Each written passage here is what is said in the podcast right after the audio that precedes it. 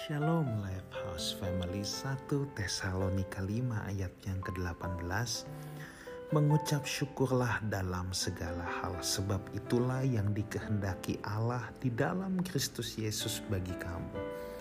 Saudaraku, kata mengucap syukur itu pasti sering kita dengar, tapi kita harus mengakui itu sebuah hal yang sulit untuk kita hidupi secara konsisten. Ketika kita dalam keadaan enak, baik-baik saja, atau yang sesuai dengan keinginan kita, tentu mengucap syukur itu bukan hal yang sulit, saudara. Tetapi persoalannya bagaimana ketika hal yang terjadi dalam hidup kita sedang tidak sesuai dengan skenario yang kita inginkan. Apakah kita masih bisa mengucap syukur? Saudaraku, orang yang mengucap syukur bagi saya adalah orang yang setuju dengan Tuhan. Dalam hidup ini kita pasti ada pertentangan-pertentangan di mana kita bisa setuju akan sesuatu atau tidak setuju akan sesuatu. Itulah manusia. Ketika kita tidak setuju dengan sesuatu, itu pun hal yang wajar, sebab setiap orang memiliki kebebasan untuk berpikir, untuk berpendapat.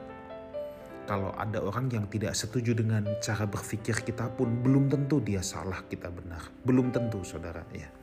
Setiap orang bisa setuju atau tidak setuju melalui argumentasinya masing-masing dan sudut pandangnya masing-masing.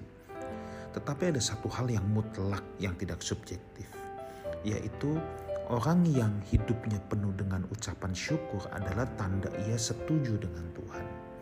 Sedangkan orang yang bersungut-sungut adalah tanda ia tidak setuju dengan Tuhan. Artinya apa? Kalau kita percaya bahwa tidak ada sehelai rambut kita pun jatuh tanpa seizin Tuhan, ya, maka sejatinya ketika kita hidup dalam ucapan syukur, kita sedang setuju dengan apapun yang terjadi dalam hidup kita. Mungkin ada hal buruk yang di luar skenario kita, yang memberatkan kita, yang membuat kita sedih, bahkan bisa membuat kita terluka. Persoalannya, apakah dalam situasi itu kita tetap bisa mengucap syukur atau tidak?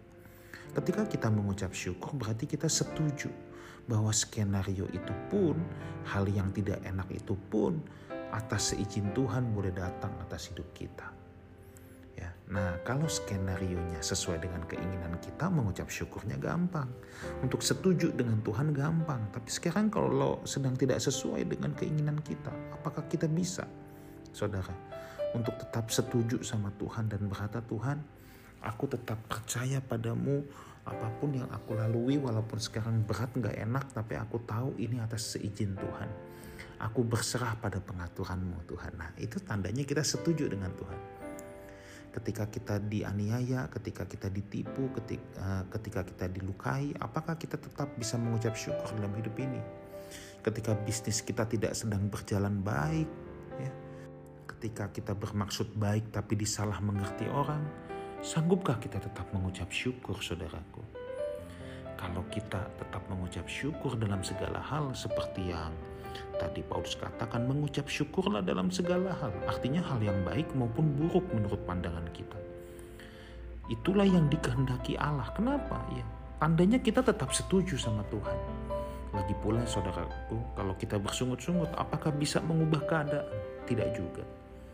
Orang yang bersungut-sungut hanya akan memperlemah kekuatan dirinya, sebab energinya dia habiskan untuk bersungut-sungut, untuk komplain. Dan ketika orang lagi komplain, bersungut-sungut, oh Tuhan masa begini, ya Tuhan kok begitu.